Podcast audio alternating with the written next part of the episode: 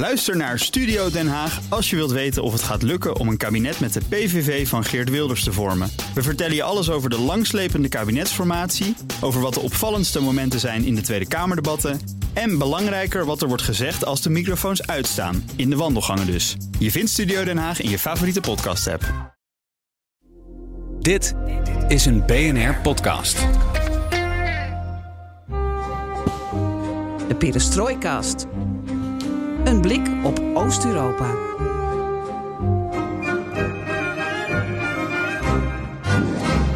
Welkom bij BNR Perestrojkast, aflevering 211 van de enige podcast van Nederland die volledig oog voor het oosten heeft en geeft. In de 70-х роках Іван Миколайчук зняв фільм «Пропала грамота», який був стьоб. І знову ж фільм заборонений, але там думається звучить. Отож, Микола Демлюга написав її «Дума».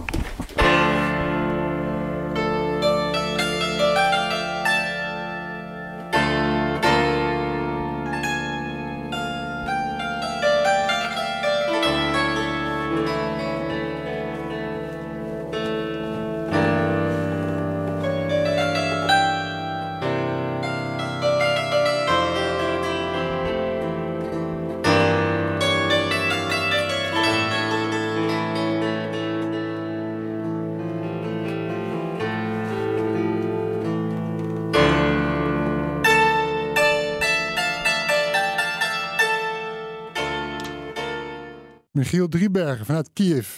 Welk Oekraïns instrument is dit?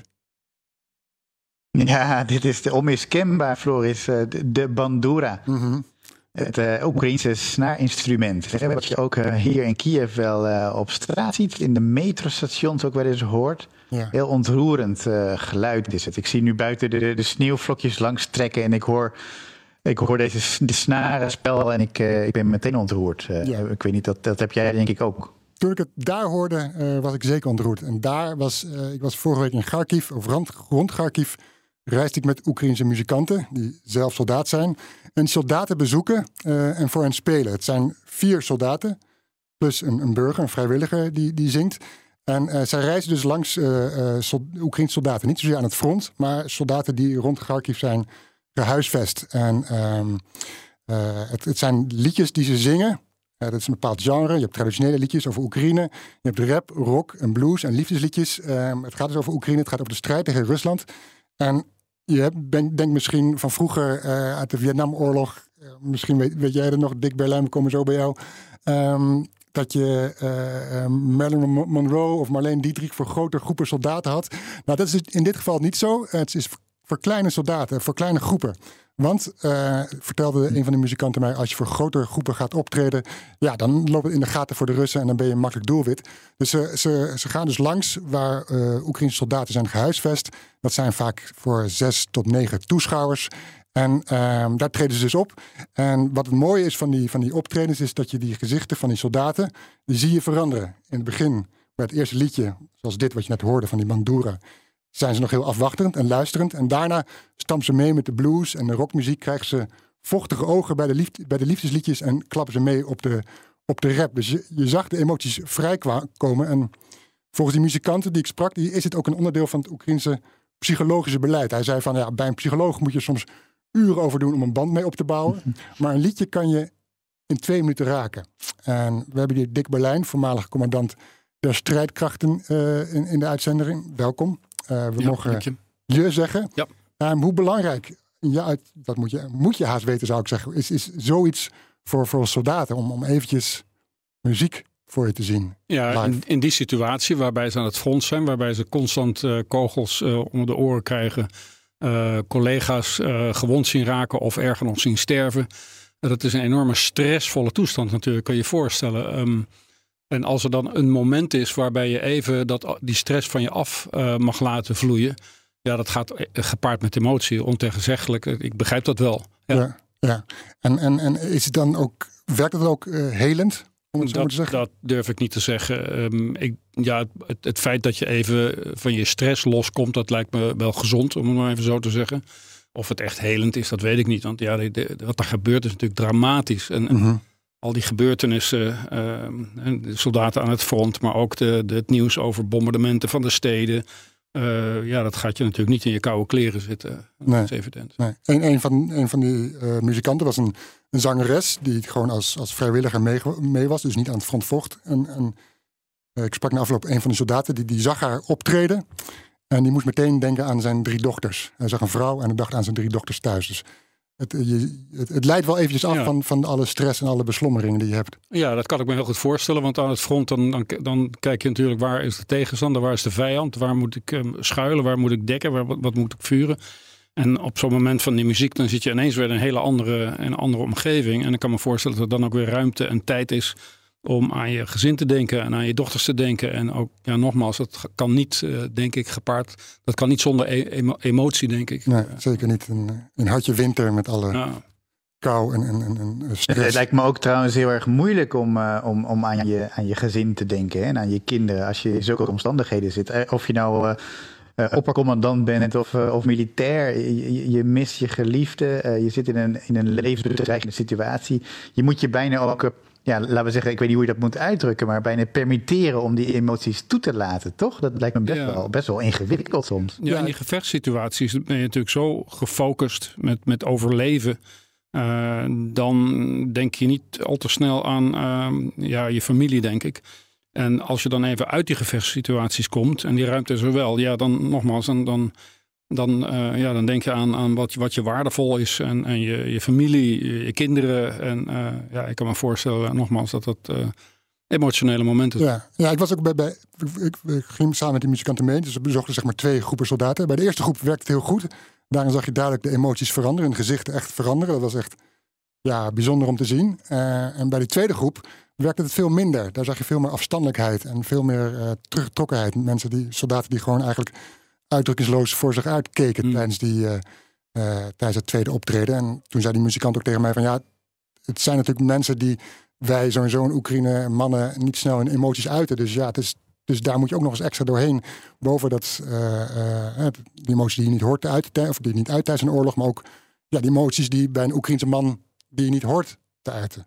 Ja, dat begrijp ik. Het zou ook zo kunnen zijn dat mensen natuurlijk zo getraumatiseerd zijn door wat ze hebben meegemaakt, dat die emoties dan helemaal geblokt worden, uitgeblokt worden. Dat kan natuurlijk ook. Tja. Dat hebben we ook gezien aan mensen die met PTSS, die sluiten dat soms helemaal uit. Ja. Michiel, je bent co-host deze aflevering, bij aanwezigheid van Geert Jan, die een welverdiende vakantie viert in Polen. En jij zit in Kiev momenteel en je schreef me, ik zit in Kiev en omgeving en ik ben wat aan het rondkijken. Wat houdt rondkijken in bij jou? Ja, het is natuurlijk een eer, hè, kameraad Floris, om een co-host te zijn bij de Perestrojkast. Dat is toch altijd, dat is toch een droom die uitkomt, die al eerder mocht uitkomen, maar gelukkig. Ja, en in Kiev zijn is ook altijd een droom. Kijk, het is nu natuurlijk kersttijd. En het is eigenlijk meer kersttijd in Kiev dan vorig jaar op deze dag. Mm-hmm. Omdat ze hebben in Oekraïne willen ze natuurlijk een beetje afstand nemen van Rusland de laatste tijd. Of een beetje nogal. Ze willen er eigenlijk niets meer mee te maken hebben. En dus moet kerst ook moet verschoven worden. De datum van kerst is nu officieel verschoven van 7 januari naar onze datum, 25 december. Dus kerstavond op de 24e, zondagavond. Ja, en ik ben dus aan het rondkijken om te zien of dat nou gebeurt. Of mensen daar nou wel vertrouwen in hebben. Hè? Want meestal, de meeste mensen vieren kerst na oud en nieuw. En nu moet dat opeens voor oud en nieuw. En ik moet zeggen, het gebeurt inderdaad. En de hele economie gaat ook een beetje toch om.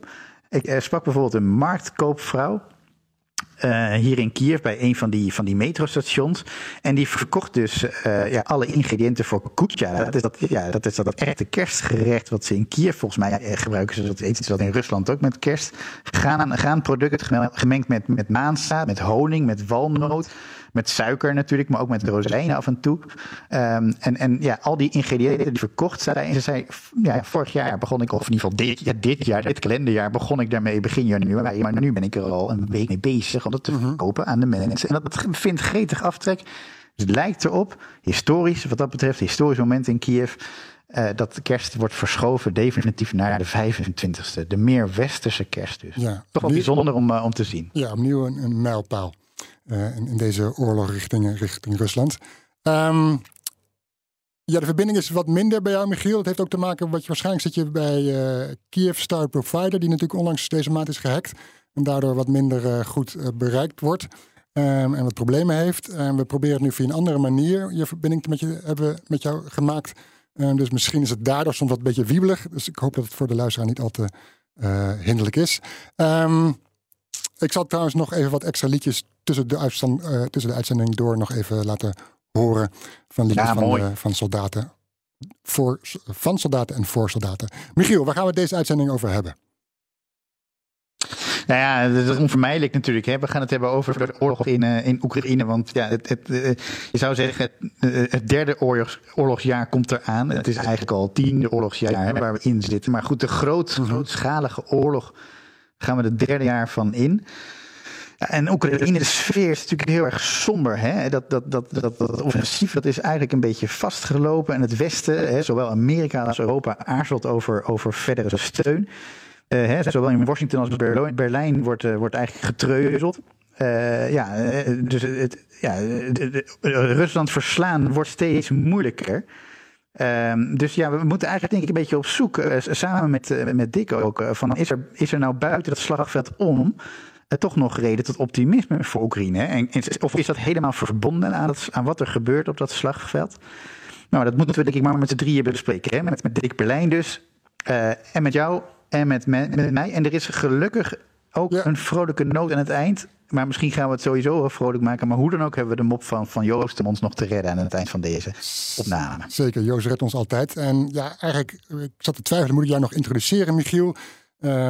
Verslaggever, correspondent voor Trouw, Bureau Buitenland, met werkelijk geweldige, briljante verhalen die het afgelopen, sinds de oorlog, grootschalige oorlog is begonnen. En daarvoor natuurlijk ook al. Maar bij deze nog even wat extra complimenten. Enfin, alles in de Perestrojkast kan alles in de Perestrojkast kan ten oosten van de rivier de Elbe de komende weken, maanden, jaren worden besproken. En we hebben nog ergens in deze aflevering een belangrijke mededeling verstopt. Ja, en wat leuk is dat wij heel erg sociaal en democratisch zijn, hè? Zoals de vaste luisteraars wel weten. Abonneer je dus op ons, zodat je geen aflevering hoeft te missen op BNR Perestrojkast. Zoek ons op in je favoriete podcast-app. Je kunt ons natuurlijk mailen, twitteren. En hier staat in het draaiboek, ik ben Floris Akkerman. Ja, dat klopt. Ik ben Michiel Driebergen, maar dan andersom. En dit is BNR Perestrojkast. Geert Jan Haan staat hier. Ja, die is weg. Michiel, komt-ie.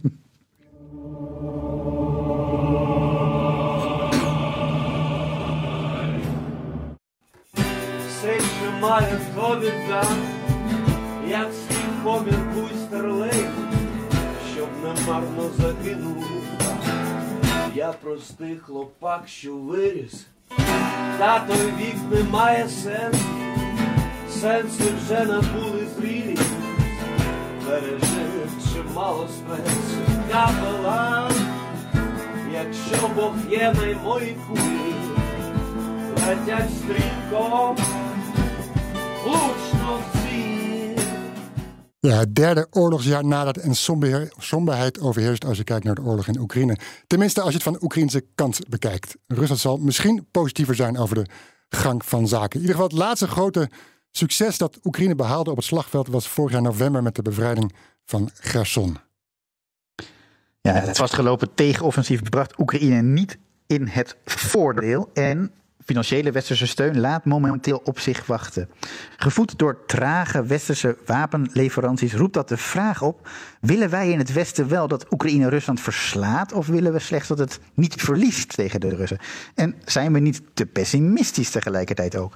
Moeten we bijvoorbeeld verder kijken dan het slagveld naar wat Oekraïne wel heeft bereikt de afgelopen jaren? Ja, daar gaan Michiel vanuit Kiev en ik vanuit Amsterdam het met elkaar over hebben en met speciale gast Dick Berlijn, voormalig commandant der strijdkrachten, hier ook in de studio.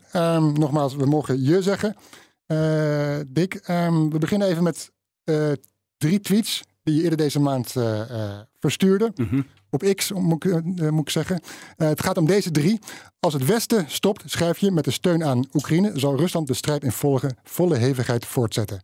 Het gevolg zal zijn dat miljoenen Oekraïners naar het Westen zullen vluchten. Zitten we daarop te wachten? Steun aan Oekraïne, schrijf je, moet doorgaan. Tweede tweet. Cadeautjes voor Poetin. Amerikaanse senaatschap steun voor Oekraïne en ook de steun van de Europese Unie krijgt een veto van Hongarije en Slowakije. Iedereen die denkt dat hiermee de vrede in Oekraïne dichterbij komt, is smoking dope. Europa moet zich zorgen gaan maken. Derde tweet. Er ligt een drenkeling in de gracht en 26 mensen willen helpen. Eén idioot zegt nee. Dat gaan we niet doen. 14 december moet de EU beslissen over een nieuw steunpakket voor Oekraïne. Het kan niet zo zijn dat Hongarije de 26 andere landen weerhoudt Oekraïne te helpen. Dit was een waarschuwing van uw kant. Ja. Als je kijkt naar de verkiezingsuitslag in Nederland, zit een fors aantal kiezers niet te wachten op militaire steun aan Oekraïne. Dat willen ze niet. En ze willen eigenlijk dat de problemen in Nederland worden opgelost. En financiële hulp, geld moet hier blijven en niet naar het buitenland. Die zullen misschien denken van die Dick Berlijn, die bezigt zich met oorlogstaal. Hoe overtuig je deze mensen toch om Oekraïne te steunen? Ik heb begrepen dat ongeacht de verkiezingsuitslag er toch een heel groot deel in Nederland is die wel juist die steun aan Oekraïne ziet zitten. Mm-hmm. Daar ben ik heel blij om. Maar goed, we moeten nog zien hoe dat verder uitpakt. Kijk, de problemen in Nederland moeten worden opgelost. Ja, dat is waar. Maar het andere probleem moet ook worden opgelost. En dat is die enorme agressie vanuit Rusland. En te denken dat het zomaar stopt, dat het weggaat als wij stoppen met steun, dat is echt niet. Zo zit dat niet in elkaar. Rusland die zal dan een verder verzwakt Oekraïne zien. Ja, dan maak je daar gebruik van. Dus die opkomst van Rusland die tijdelijk is gestopt door Oekraïne, die er natuurlijk een heldhaftig strijd hebben laten zien. Die zal dan anders worden. Rusland zal verder gaan met het bezetten van gebied in Oekraïne. Dus daar moet geen illusie over bestaan. We moeten niet denken van als we nou maar stoppen, dan komt het allemaal goed. Dat is absoluut niet het geval. Sterker nog, Rusland zal waarschijnlijk daardoor extra gemotiveerd zijn om het ook in wat andere gebieden te proberen. Moldavië, andere landen waar grote Russische minderheden zijn. Dat heeft hij in het verleden ook al laten zien. Dus mensen die zeggen van ja, maar kijk het Berlijn, jij bent alleen maar met oorlogstaal bezig. Ik zou zo graag van die mensen willen horen, wat is jullie alternatief? Hoe denken jullie dat de oorlog dan gaat stoppen? En alleen maar te denken dat als we nou maar gaan onderhandelen, komt het wel goed. Dat vind ik niet reëel. Op geen enkele manier heeft Rusland laten zien dat ze serieus geïnteresseerd zijn om een gesprek hierover. Poetin heeft in het verleden, en zijn regime moet ik zeggen, in het verleden al vaker laten horen dat ze Oekraïne eigenlijk helemaal geen land vinden. Oekraïne is eigenlijk een deel van Rusland en dat moet dan maar eens afgelopen zijn. Ze moeten terug heim ins Reich, om maar iets weer te citeren uit het verleden. En daar moeten we ons de ogen niet voor sluiten. Ik zou willen dat het zo simpel was. Dan zouden we dat morgen moeten doen. Dat gaan onderhandelen, maar zo zal het niet zijn. Maar is het wat de PVV-kiezer bijvoorbeeld in dit geval zal aanspreken, jouw verhaal? Of denkt dat weet ik niet. Er zijn mensen in Nederland die inderdaad geen enkel geld willen sturen aan andere landen. Het moet eerst allemaal in Nederland opgelost worden. Dat is een standpunt dat ik ken. Ik denk dat heel beperkt is om te denken van als het nou maar in Nederland allemaal opgelost is, dan worden we hier gelukkig in Nederland en de welvaart en ons welbevinden zal dan perfect zijn. Wij leven in een grotere wereld. En wat er in die grotere wereld gebeurt, dat raakt ons ook. En daar moeten we niet naïef over zijn. Ja. Michiel, de boodschap van de Nederlandse kiezer, althans de Nederlandse kiezer, ja wat is dat? Die is heel van alle kanten natuurlijk. Maar in ieder geval, de Oekraïners kijken ook naar die Nederlandse verkiezingen, hebben het ook gevolgd. Roepen zij van Nederland, let op ons. Ja, natuurlijk. Kijk, wat men in Oekraïne niet begrijpt, is de dreiging van Rusland, dat die dreiging natuurlijk niet alleen maar voor Oekraïne geldt. Mm-hmm. Dus men zegt van Poetin stopt niet. Dat hebben we gezien. Dat hebben we gezien met de Minsk-akkoorden die niet werden gehandhaafd. Ja. Hè. Zo ziet men dat hier in Kiev. De afgelopen 8 jaar voordat de grote invasie kwam, zeg maar. Er waren geen afspraken te maken met Poetin. Ja, de dreigementen richting Moldavië, maar ook richting de Baltische landen, die zijn er al, zegt men hier in Kiev. Kijk, ik moet natuurlijk afgelopen week ook best wel veel uitleggen. Wie is die Geert Wilders? Hè? En zijn jullie dan zo pro-Russisch in Nederland? Mm-hmm. Ja, dan zeg ik het elke keer. Er zijn natuurlijk heel veel factoren waarom Nederlanders op Wilders hebben gestemd. Dat is niet alleen vanwege zijn ja, pro-Russische, zo mag ik dat toch wel zeggen, standpunten. Maar dat is ook vanwege zijn en zijn gebrek aan steun in Oekraïne. Maar dat is vooral ook vanwege andere redenen. Dat probeer ik uit te leggen. Maar in Oekraïne zeggen ze, ja, maar het is in heel Europa aan de gang. We hebben niet alleen met Orbán meer. Straks, hoe gaat het straks in Duitsland? Hoe gaat het in Italië? Dus er zijn steeds meer, laten we zeggen, pro-Russische, zo zien ze dat in Oekraïne, en Oekraïne-sceptische partijen die in Europa de verkiezingen winnen. Dat is hier echt een grote zorg, zowel politiek als bij de gewone mensen, zeg maar. Ja, en je hoeft nog niet eens pro-Russisch te zijn, maar als je elke steun tegen Oekraïne, aan Oekraïne stopt of tegenhoudt, militair, financieel, dan is het automatisch natuurlijk in het voordeel van Rusland. Een stem tegen Oekraïne is een stem voor Rusland. Ja, wat bij mij in mijn hoofd... Men weet hier inderdaad in Oekraïne, dus als er geen westerse steun is, dan houdt de oorlog op. Dan verliezen we. Dat heeft Jermak, de rechterhand van Zelensky, onlangs ook gezegd. Ja, nog even over die Nederlandse kiezer. En niet per se de Nederlandse kiezer, maar dat gevoel in Europa en ook in andere delen van de wereld, dat we daarmee moeten stoppen en dan stopt die oorlog wel. Het lijkt alsof wij moeite hebben om dat grotere geheel echt, het grotere beeld echt goed te waarderen. Het lijkt zo ver van ons vandaan dat er nog een verdere uitbreiding van die oorlog komt. Dat zal toch wel niet. En dan kijken we liever de andere kant op. En dat is iets naïefs. Wat we ons eigenlijk, vind ik, niet kunnen permitteren. We willen niet dat die oorlog verder uitbreidt. We willen niet dat die oorlog nog verder onze kant op komt. Dat moeten we stoppen op een of andere manier. Maar de andere kant op te kijken of net te doen alsof het er niet is, dat zal ons niet helpen. Nee. Wat bij mij door mijn hoofd spookt is eigenlijk niet zozeer het geopolitieke gebeuren van het verhaal. Van wat als we Oekraïne niet meer steunen, wat gaat Poetin dan doen? Hoe ver komt hij dan Europa naartoe? Maar meer wat gaat er gebeuren met de Oekraïners zelf als Rusland Oekraïne inneemt, bezet? We weten wat is gebeurd in Boetsja qua slachting. We weten dat... van ontvoeringen. Ik sprak ook een soldaat in de regio Kupiansk. Die zei ook tegen mij, ja, worden dan allemaal gevangen genomen? Worden wij ingezet als soldaat om tegen het Westen te vechten? En ook als je de geluiden in de Russische media hoort, die hebben het over het vernietigen, het doden, het uitroeien van Oekraïners. Dus ja, los van het geopolitieke is het ook voor die bevolking zelf, Oekraïners, daar komt iets op ze af waarvan je denkt van ja, ik moet weg hier. Ja, ik heb die emotie heel goed voorstellen. De enorme onzekerheid. Plus we hebben voorbeelden gezien hoe dat in Kherson is uitgepakt. Die Russische inlijving. Dat is absoluut niet fijngevoelig gebeurd. Het is met grof geweld gebeurd. En mensen hebben zich daar verder heel erg onveilig gevoeld. En ik kan me voorstellen dat als je dat hoort en leest als Oekraïner, nu in het nog vrije Oekraïne, dat je denkt, ik moet hier weg zijn. Ja. Dat is ook de reden waarom ik in mijn tweet dat heb gezegd van luister, denk niet dat als die oorlog dan stopt en de Russen die gaan verder, dat dan ineens pais en vrij is. Er zijn heel veel mensen in Oekraïne zijn die zeggen van ik blijf hier niet. Nou ja, zitten we daar dan met z'n allen op te wachten? Nee, natuurlijk niet. Het gaat mij er niet zozeer om dat je vluchtelingen buiten de deur moet hebben. Ik zeg alleen, dit is ook een consequentie daarvan. Dat zou. Ja. Ja. Ja. En in vergelijking met de eerste aandacht. Je hebt ook overigens. Sorry, Michiel. Overigens is wat we ook niet moeten vergeten, denk ik,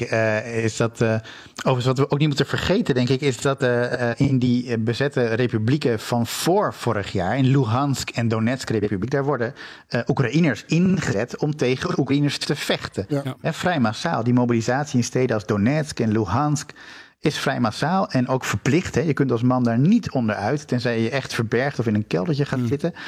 Maar ja, dus de LNR en de DNR-troepen, zoals die genoemd worden, die vechten al 2 jaar tegen de Oekraïners. En dat gebeurt ook in de regio's Kherson en Zaporizhzhia en de bezette delen daarvan.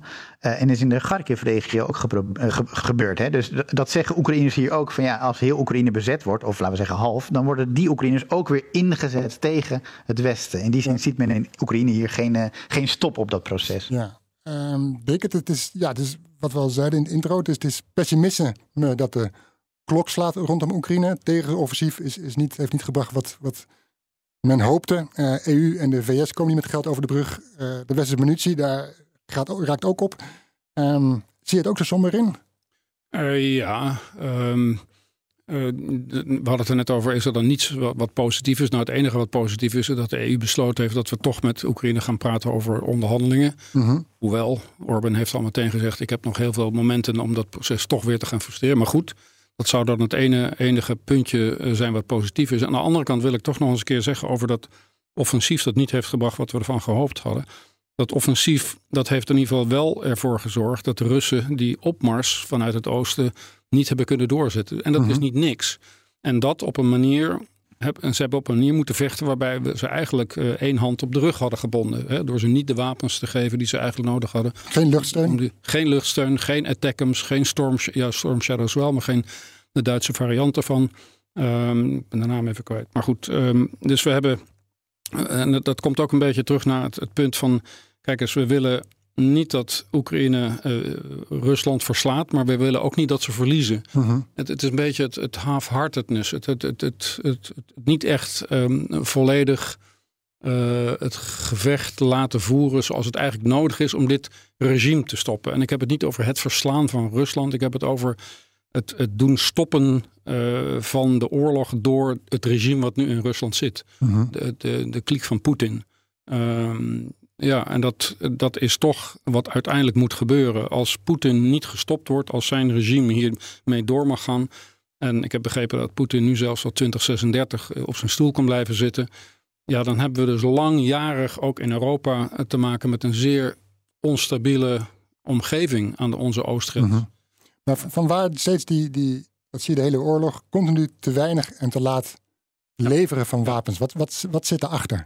Aan de ene kant zorg of angst. Wil dat het toch daardoor zou kunnen escaleren op een manier die we niet willen. Dat Rusland met kernwapens zou gaan gooien, et cetera, et cetera. Aan de andere kant toch ook een beetje van het gevoel... God, het zal toch wel niet echt zo erg zijn. We hebben moeite om onder ogen te zien... waar dit nou eigenlijk vandaan komt. En ik denk dat het heel goed is...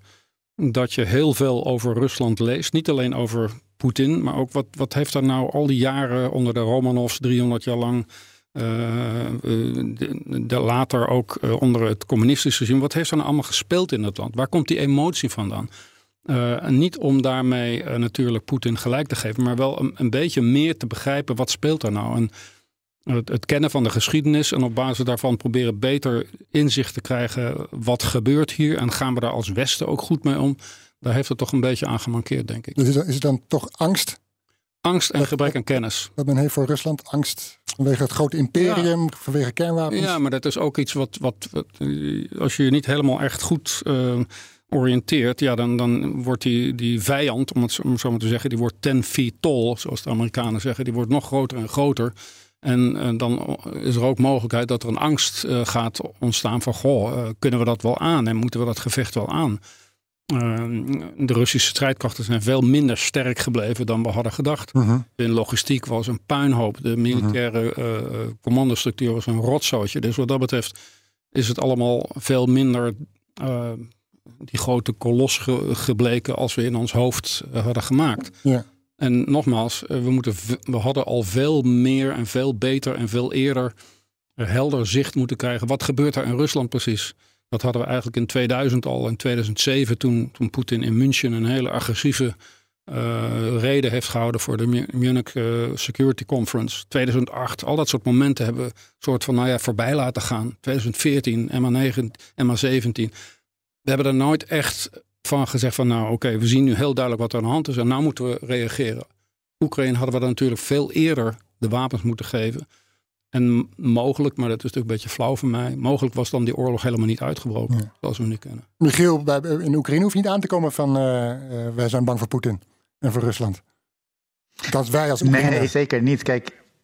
Ja, zeker niet. Kijk, er is natuurlijk nog steeds die vechtmentaliteit. Die was er 2 jaar geleden toen die invasie begon, maar die is er nog steeds.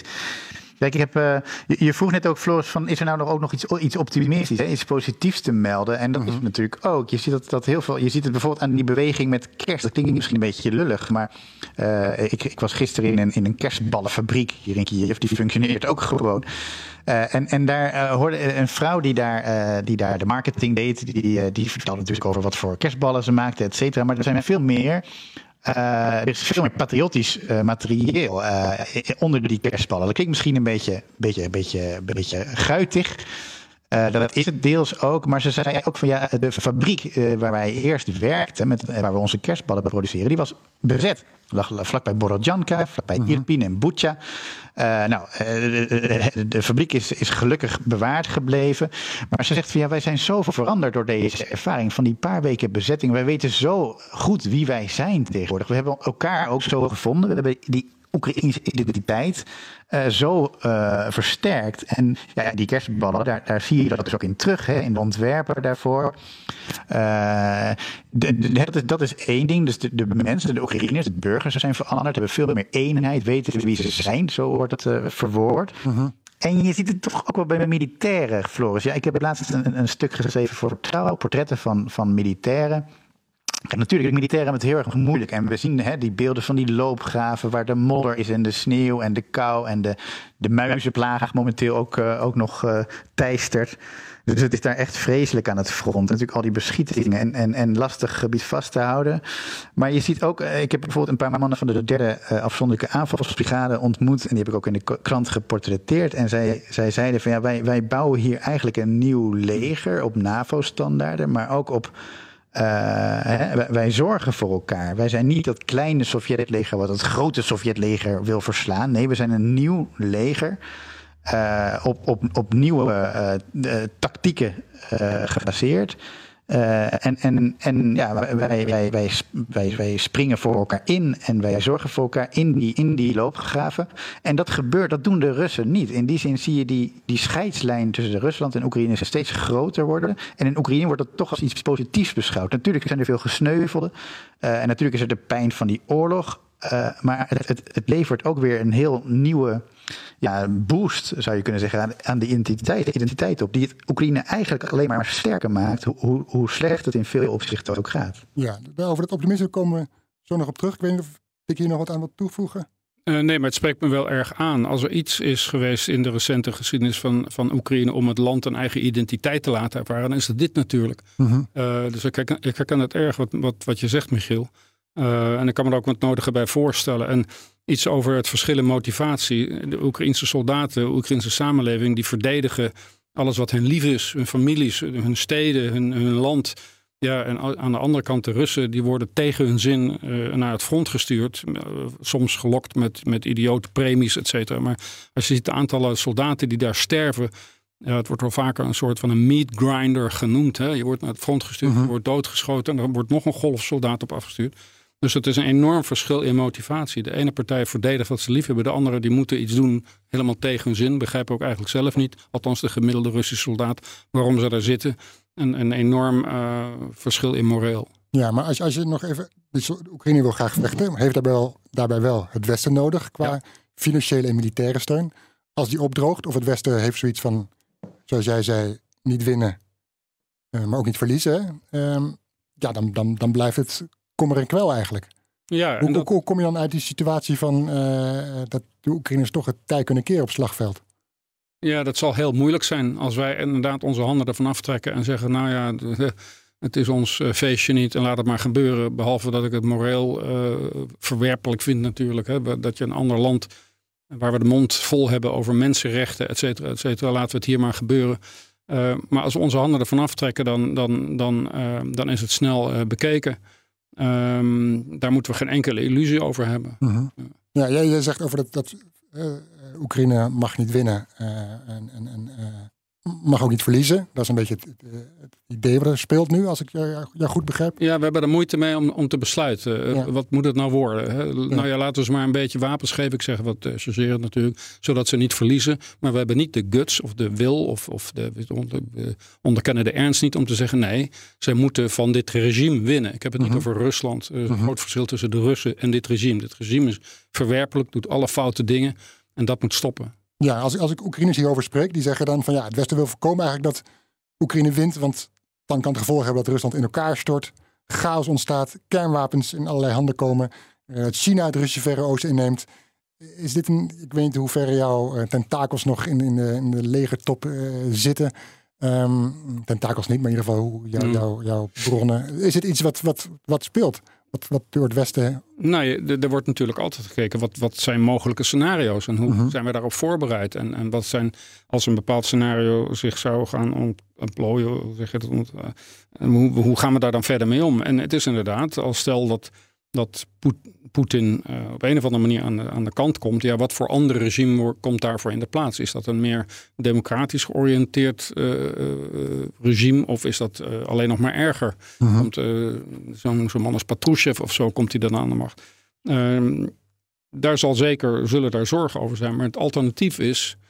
we laten Oekraïne aan zijn lot over. En er worden daar 40 miljoen mensen verder het leven ellendig gemaakt. Plus... als we dit niet op enig moment stoppen, dan, wat ik net al zei, dan blijft het een hele instabiele oostkant van ons Europa, om het zo maar te zeggen. Dat moeten we ook niet willen. Ja, Michiel, hoor je dat soort geluiden ook van Oekraïners? Dat ze zeggen van, nou ja, het Westen is veel te bang voor Rusland om echt hard op te treden? Nou ja, men zegt hier van het enige wat Poetin stopt is de harde vuist. Ja. Hè, dus het is... Waar jullie, zeggen ze hier in Kiev, waar jullie denken aan win-win, hè, of een compromissen sluiten en aan niet escaleren, maar deescaleren. Hè. Dat zijn een van die beroemde West-Europese waarden van jullie, zeggen ze hier in Kiev. Ja, dat geldt hier niet. Poetin is iemand die denkt in lose-lose. Ja. En dat klinkt niet alleen, hier in Kiev of in het westen van Oekraïne, maar dat zeggen ze ook in het oosten van Oekraïne, waar men juist zoveel geleden heeft de afgelopen 2 jaar zeker van Rusland. Ja, lose-lose bedoel je, Oekraïne verliest en de EU verliest. Het Westen verliest. Ja, ze zeggen hier van, wij kennen, leer ons Poetin kennen. Nee, wij kennen Poetin. En Poetin is iemand die denkt in lose-lose. Als ik verlies, dan verliezen jullie ook. En met die strategie wint hij, paradoxaal genoeg. Ja, dat is wat je hier in Kiev hoort. Liever dat ik Oekraïne zelf kapot maak... en dat Oekraïne naar het westen overloopt. Ja, en dat is dus precies wat er gebeurt. Kijk, dat is denk ik precies wat er gebeurt. Kijk, het is voor mij ook altijd als verslaggever lastig om uit te leggen in de krant, hè, middels verhalen, hoe groot die verwoesting is. Jij en ik kennen dat gebied in het oosten van Oekraïne. Wij weten wat daar gebeurt en wat er afgelopen 2 jaar gebeurd is. Het is niet voor te stellen wat er gebeurt. Er gaan hele steden, hele dorpen verdwijnen letterlijk van de kaart. Het is in die zin een vernietigingsoorlog. Er is natuurlijk veel discussie over het begrip genocide. Kun je dat toepassen op dit conflict? In hoeverre geeft Poetin daar opdracht toe, et cetera? Daar kun je over discussiëren. Moet je historici ook doen, maar ook mensen die daar dat is een wetenschappelijke manier van verstand van hebben. Maar wat wij zien met onze eigen ogen, is dat Rusland Oekraïne vernietigt. En de gebieden die ze onder controle hebben, zijn vernietigd momenteel. Ja, en dan hebben we niet alleen voor huizen, maar ook als je kijkt naar scholen en musea, naar kerken. Dat gaat ook allemaal... mensenlevens. Ja, mensenleven natuurlijk. Ja, ja. Nou ja, weet je, wat mij altijd zo verbaast als je dit zo hoort. En jullie zijn er geweest, jullie hebben het gezien. En je vertelt daar heel goed over, vind ik.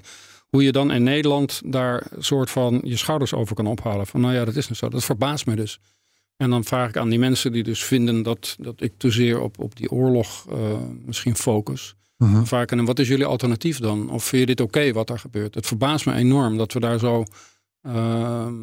soms zo, voor mijn gevoel, harteloos over oordelen. Of het aan de kant schuiven. Nou ja, het gebeurt nou 1 keer.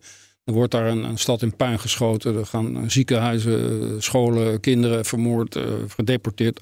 Het zal wel. Hè, dat lijken we te zeggen daarmee. Ja, en ik vind ik begrijp dat niet. Komt het toch omdat decennia van vrede we niet weten wat oorlog inhoudt, wat vernietiging inhoudt, wat...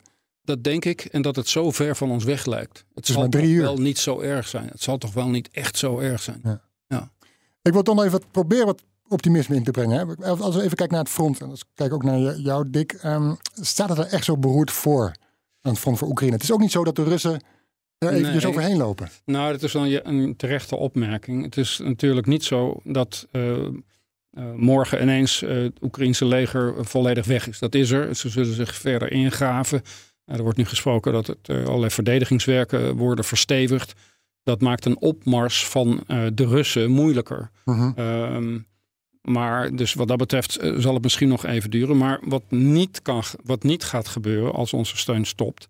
het is dat die Russen verder uit het gebied terug kunnen worden gedrongen. Of dat er een situatie wordt gecreëerd... Zo op basis waarvan op een gegeven moment Rusland misschien zegt van ja, nou is het, we winnen daar niks meer en nou moeten we toch misschien iets anders gaan verzinnen of anders gaan doen. Uh-huh. Ja, Michiel, zie je het ook zo van dat de Russen, in ieder geval de Oekraïners er niet momenteel aan het front eronder krijgen? De Russen door de Oekraïners bedoel je? Ja. Ja, nee, dat klopt. Kijk, ik ben zelf recentelijk een maand geleden in Avdiivka geweest. Ja. En daar doen de Russen er werkelijk alles aan om dat stadje, wat eigenlijk dus ook al niet meer bestaat, hè, feitelijk. Ik heb de mensen daar alleen maar gesproken die in de kelder nog overleefden. Ja, de Russen hebben er alles aan gedaan de afgelopen weken. Maar het lijkt erop dat die strijd nu toch een beetje is geluwd, omdat het gewoon niet lukt.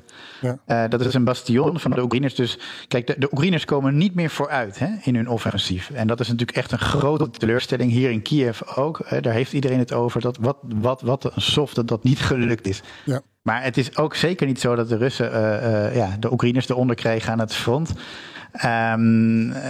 Sterker nog, het afgelopen jaar is eigenlijk geen enkel militair succes geweest. Hè? Noemenswaardig van de Russen ook niet. Maar goed, we horen nu de eerste berichten over tekorten aan munitie die nu oplopen. Dus we moeten echt de komende weken zien hoe dit gaat lopen. Want de militairen klagen inmiddels dat de mortieren niet meer aankomen. En die hebben ze heel erg hard nodig. Ja, en nog even over de gemoedsrust over die oorlog. Hè?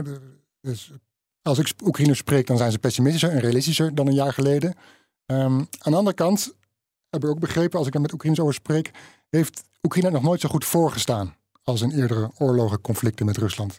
Je hebt de Oekraïnse onafhankelijkheid sinds 1991 is wereldwijd erkend. Het heeft een eigen leger. Dat zegt Michiel ook. Zei ook net Michiel. Het werkt aan een eigen oorlogsindustrie. Deze periode biedt ook kans om schoon schip te maken. Vechten tegen corruptie bijvoorbeeld. Het Oekraïense bewustzijn, wat we hebben besproken, is gegroeid. De weg naar de EU is ingeslagen en daarmee verder uit Russische klauwen. Ik sprak Oekraïense ondernemers in Sumy. Die zeiden van, ja, dit is een goed moment voor een nieuw Oekraïne. Om met zijn eigen middelen, zijn eigen leger, zijn eigen visie op te bouwen en dat te creëren. Is het, Dick, ik zie jou knikken. Nou ja. Of is het op het moment, moet je gewoon denken, ja, we moeten die oorlog winnen en dit verhaal is veel te rooskleurig, veel te... Nee, maar ik kan me voorstellen dat in Oekraïne dat zo gevoeld wordt. En ik denk dat er voldoende concrete bewijzen voor zijn dat dat zo is.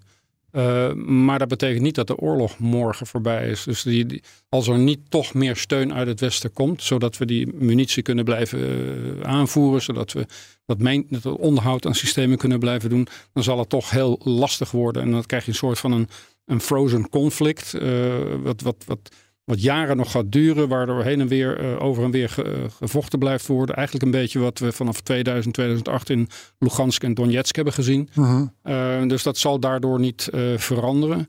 Dus heel veel, laten we zeggen, al die positieve dingen die je noemt, dat betekent niet dat zonder steun Oekraïne het ineens gaat redden. Zo simpel is het natuurlijk niet. Nee, maar Oekraïners voelen wel, ook Michiel, dit is misschien wel het moment, de kans, als je het vergelijkt met de historie, om ons eindelijk van Rusland weg te stappen, weg te gaan. Ja, nou, ik sprak laatst een week of 2 geleden iemand die zei van ja, we weten nu ook dat er echt iets is om voor te vechten. Dat het waard is om te strijden voor dit Oekraïne wat ik de laatste 2 jaar heb leren kennen. En dat was ook een ondernemer in Lviv in dit geval. Die zei van ja, ik weet nu dat het oosten van het land daar ook voor gaat, waar ik altijd voor ging.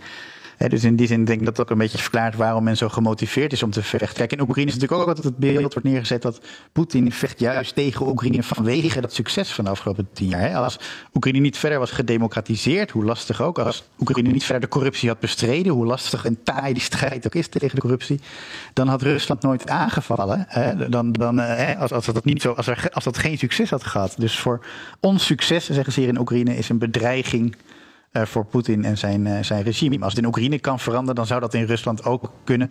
Dan kan dat in Rusland wellicht voor opstanden zorgen, et cetera. Ik ben geen Rusland-correspondent. Dit is wat ik in Oekraïne hoor over, ja, wat jij zegt over Rusland en de achtergrond van deze oorlog. Ja, maar als Oekraïne dit wil opbouwen en creëren, dan zal het wel een soort veiligheidsconstructie moeten creëren, opbouwen. Ik hoorde ook vaak, veel mensen maken momenteel een vergelijking met Israël. We moeten onszelf kunnen beschermen. Misschien wel zonder de NAVO of de EU, want daarvan weet je ook niet wat er gaat gebeuren, wat die gaan doen. Moet Oekraïne een soort Israël, niet dat het daar dan meteen veilig is? Oekraïne zal in ieder geval heel graag, dat weten we natuurlijk, bij die grotere familie horen, de NAVO. Omdat inderdaad het one for all, all for one principe geldt. We weten dat NAVO daar voorlopig nog niet, absoluut niet aan toe is. Mm-hmm. Maar dat zullen ze zeker zo proberen te doen. En niet helemaal op zichzelf proberen voor die veiligheid te zorgen. Dat zal waarschijnlijk niet realistisch zijn. Dus dat begrijp ik wel. Dat ze dat op die manier zullen willen proberen te doen. Ja. Michiel, en Oekraïne met Israël als voorbeeld. Zie jij dat zitten?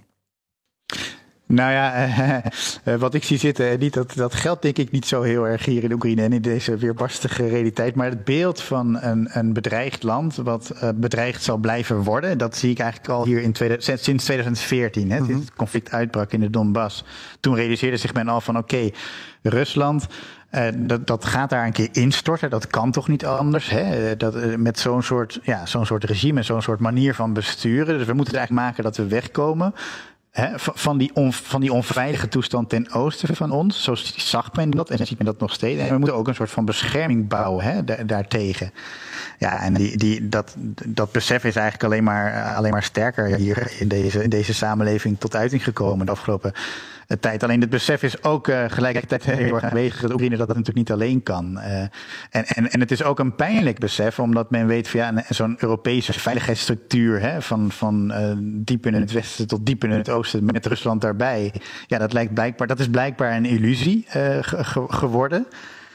Mocht men 10 jaar geleden hier die illusie nog wel hebben, met Oekraïne daar toch een soort van veilige rol daar middenin. Ja, dat besef kom je nu dat niet kan, dat kom je eigenlijk in Oekraïne steeds meer tegen. Dat is eigenlijk een illusie. En dus men moet een muur bouwen als het ware. Maar ja, hoe bouw je een muur? En dat kun je niet in je eentje. Hè? Zonder westerse wapens, zonder westerse steun daarbij kan Oekraïne dat natuurlijk niet doen. Ja, ik vind het wel interessant.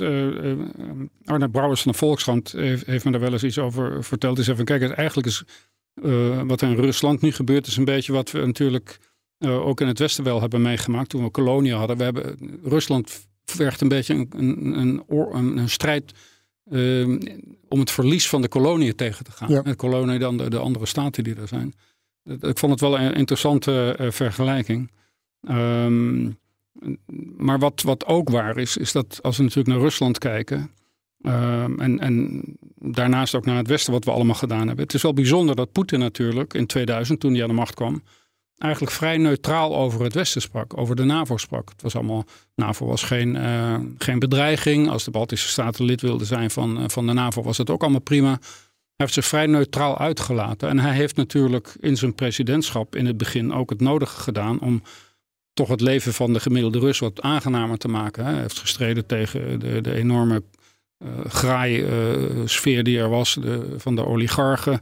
Hij heeft toch die staat weer een beetje aan het werk. Er kwam wel een nieuwe generatie oligarchen weer op naast hem. Maar wat ik probeer te zeggen is, op enig moment zijn er dingen gebeurd die wij in het Westen ook niet zo slim hebben gedaan. Hij is vreselijk boos geworden op George Bush, die het ABM-verdrag opschorten, het Aegis Ashore, het raketsysteem. Dat ABM-verdrag? Het Anti-Ballistic Missile-verdrag. Daar was dit niet mee eens. Het Aegis Ashore-programma, dat is het programma waarbij de grote radarinstallaties in het oosten werd neergezet om een mogelijke raketdreiging uit Iran tegen te gaan. Daar was hij vreselijk door boos over. Hij vond ook dat het Westen niet eerlijk was in zijn veroordeling van terrorisme. Hè, want als het terroristische aanvallen waren in het Westen, dan waren we er heel boos over en streng. En als in zijn ogen de Russen dat deden in Tsjetsjenië, want dat was volgens Poetin ook, waren dat terroristen die bestreden moesten worden, dan waren we daar wat genuanceerder over. Dus er waren allerlei dingen gebeurden daar, waardoor hij op een gegeven moment het geloof in een relatie met dat Westen niet meer in geloofde. Dat zeg ik allemaal niet om daarmee te zeggen, ik begrijp Poetin en eigenlijk is hij helemaal niet zo slecht. Nee, het is een perfide regime wat aan alle kanten verkeerde dingen doet, maffiapraktijken. Maar het is ook goed voor ons in het Westen om goed na te denken, hoe hebben wij eigenlijk op al die ontwikkelingen gereageerd? Hebben we het op tijd doorgehad? Zijn we zo eerlijk geweest in onze veroordeling van wat we slecht noemen? En het is wat dat betreft pleit ik ervoor dat we goed naar onze geschiedenis en de geschiedenis moeten kijken. Goed op de hoogte moeten zijn van wat gebeurt daar precies. Om in ieder geval ook naar de toekomst weer niet de fouten te maken. Ja. In 2020 hadden we jou in de uitzending met Ellen Rutte. En toen pleitte je ook voor meer kennis, 3 jaar geleden, over Rusland om te weten wat daar gaande is. Nou, zonder dat je eigenlijk, volgens mij, zei je, maar dat weet ik niet zeker. In de oorlog dacht je van, nou, zover gaat het, komt er niet, maar... Ja, dat zou, als ik dat toen gezegd heb, dan sta ik daar nog volledig achter. Ja, ik denk dat dat absoluut waar is. Ja. Zelfs 2500 jaar geleden, de Chinese de generaal Sun Tzu, die zei dat al, hè? Know your enemy. Ja. Weet wat hij vindt, wat hij van plan is. En ik denk dat wij heel in het Westen toch een beetje vanuit het gemak, een beetje arrogant hebben gedacht, het zal wel zijn vaart niet lopen. Ja. En daardoor hebben we momenten gemist waarbij we misschien ook af en toe wat andere dingen hadden kunnen doen. Ja. Als je kijkt naar die oorlog, hè, en dat optimisme, of althans, dat probeert in te brengen van Oekraïne, dat een eigen staat aan het opbouwen is met een eigen leger. Dus dat, en als je ook kijkt hoe westerse democratieën zich hebben ontwikkeld en hebben moeten strijden voor een bestaansrecht. Zou je dus deze oorlog dus eigenlijk als een moment moeten zien in een langere decennia, een langere periode? Moeten we dan ook niet stoppen met van, oh, nu gaat het heel slecht. En 2 maanden later, oh, nu gaat het weer heel goed. Oh, nu moet dit. Ik vind dat een verstandige opmerking, inderdaad. Wat er uiteindelijk gebeurt, dat weten we natuurlijk pas over 10 of 20 jaar. En de echte betekenis van wat er nu gebeurt, zullen we dan echt in een bredere context kunnen plaatsen. Maar ik vind het ook goed dat we dus niet te snel roepen van, goh, het offensief van dit jaar, dat is dus niet gelukt, dus het is allemaal verloren, dus we moeten maar andere dingen doen. We moeten toch een beetje, ook nu, de langere termijn vast proberen te houden. Ja. Ja. Michiel, jij beschrijft de oorlog als een golfbeweging, hè? Ook met al zijn onvoorspelbaarheden. Ja, en ook de aandacht ervoor. Hè? En aandacht is bijna in deze tijd, lijkt het direct verbonden met politieke beslissingen over zo'n conflict. Hè? Je merkt aan het begin was, oh jee, invasie, dit wordt niks met Oekraïne. Ja. Hè? Dat was vrij radicaal gedacht in het Westen, want 3 dagen Kiev innemen, dat bleek toch lastiger dan gedacht. Vervolgens, die dappere Oekraïners vechten terug. Hè? Daar gingen toen natuurlijk de verhalen over. De Russen werden bij Kiev en uiteindelijk bij Kharkiv en Kherson weggedreven. Nou, dat offensief, dat gaan die Oekraïners wel even doen. En vervolgens, niet dat Oekraïense offensief natuurlijk helemaal niet zo voorspoedig. Ik merk eigenlijk in Oekraïne veel meer realisme over die oorlog. Hè? Mm-hmm, ja. Dat je die Russen niet zomaar oprolt, dat weet men hier. En dat het offensief heel erg moeilijk zou gaan worden, dat wist men ook. Maar het lijkt er bijna op alsof Oekraïne telkens een verhaal moet gaan verkopen richting het Westen om de wapentoevoer veilig te stellen. Ja, en dan is het een soort golfbeweging waarbij Oekraïne eigenlijk deint op die golven en daar uiteindelijk in zijn veiligheidssituatie direct afhankelijk van wordt. En dan dat pleit inderdaad natuurlijk voor de geschiedenis kennen, voor de realiteit in het gebied kennen. En natuurlijk de verhalen blijven maken. Dat geldt natuurlijk voor jou en voor mij ook. Van wat is hier nou aan de hand? Hoe denken de Oekraïners erover? Wat gebeurt er? Wat voor soort oorlog is het? En daar heeft de journalistiek natuurlijk een belangrijke taak in. Ja. Kijk even, Dick, of je nog wel iets wil toevoegen. Nee, ik ben het daar erg mee eens. Dat we toch vooral de wat langere termijn in de gaten houden. En niet te zeer op dagkoersen varen, of althans belangrijke beslissingen nemen van laten we nou maar stoppen met steun, want zie je wel, het gaat niet zo hard. Ja. Ik denk niet dat dat de juiste manier is. Ja, zou je op een gegeven moment, dat lange termijn, zou je dan een Oekraïne kunnen opbouwen, dat op een duur Rusland misschien kan wegjagen, in ieder geval dat Poetin helemaal niet meer kan winnen en wegzinkt in een eindeloze moerasoorlog? Is dat een constructie waar je dan misschien naartoe moet? Ja, dat weet ik niet, maar ik zou hem graag anders willen interpreteren, je vraag. Ik vind eigenlijk dat wij als Westen een land moeten steunen, omdat we vinden dat wat daar gebeurt absoluut fout is. Mm-hmm. Er is een agressieve oorlog, een ander land valt een ander land binnen, veegt allerlei afspraken die zijn gemaakt aan het achterwerk af, laat ik het zo zeggen.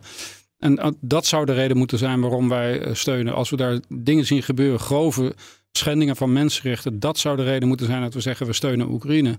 Oekraïne wordt elke dag nog onder vuur genomen. De steden worden bestookt. Nou ja, jullie hebben dat meegemaakt met raketten en met drones.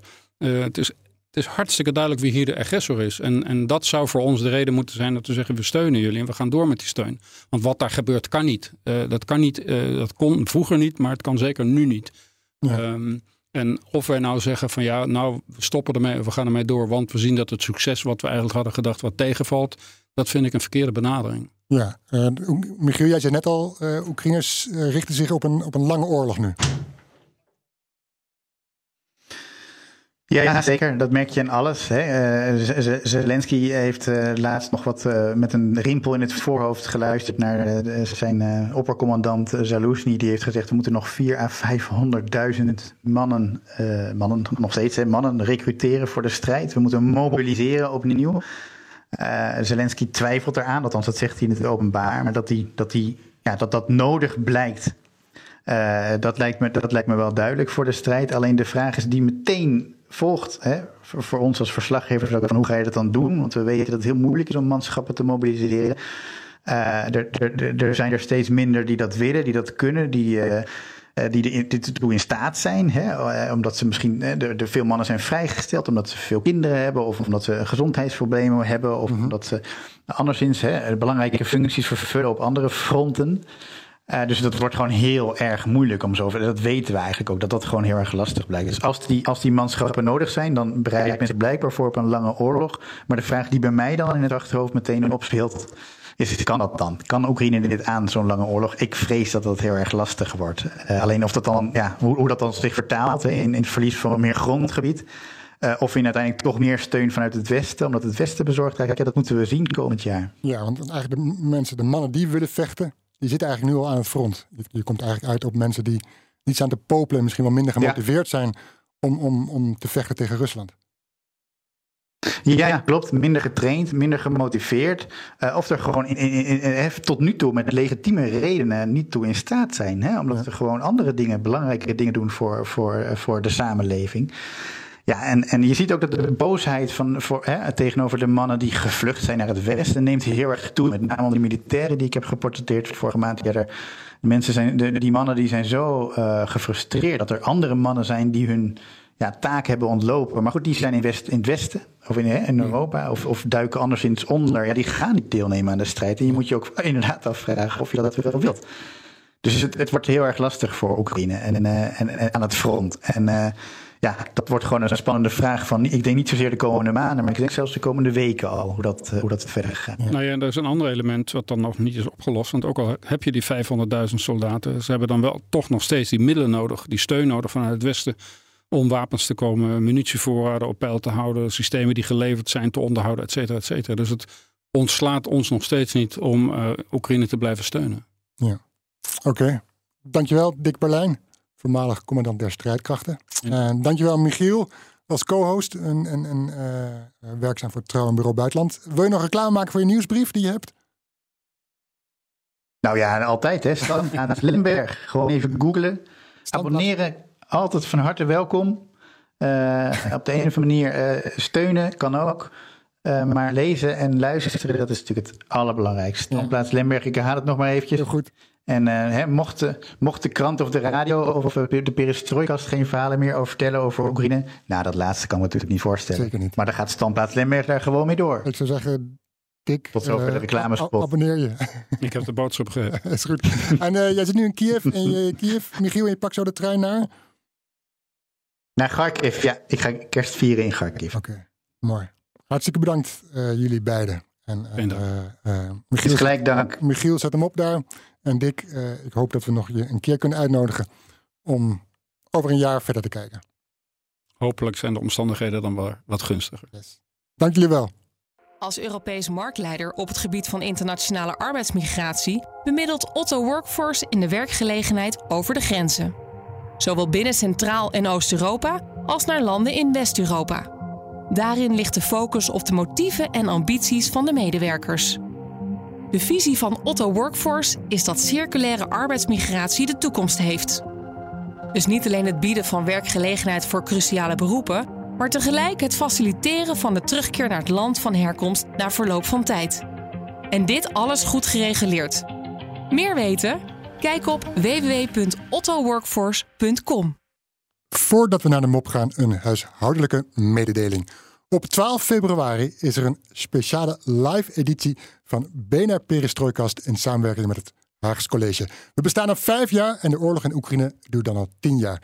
Geert Jan en ik duiken in de oorlog die de toekomst van Europa bepaalt. Dit doen we met 2 keigoede gasten.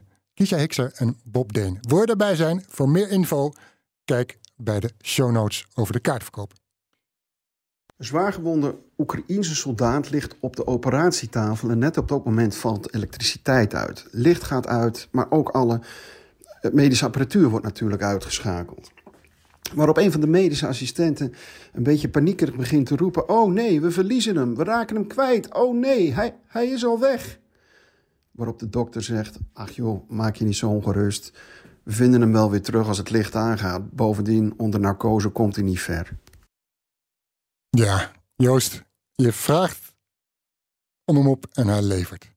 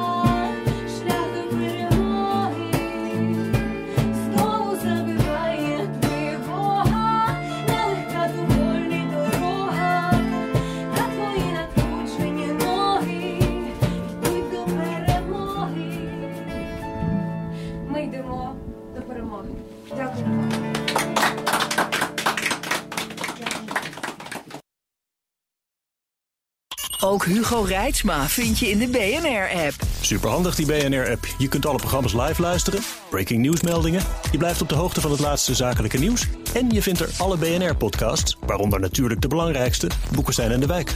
Download nu de gratis BNR-app en blijf scherp.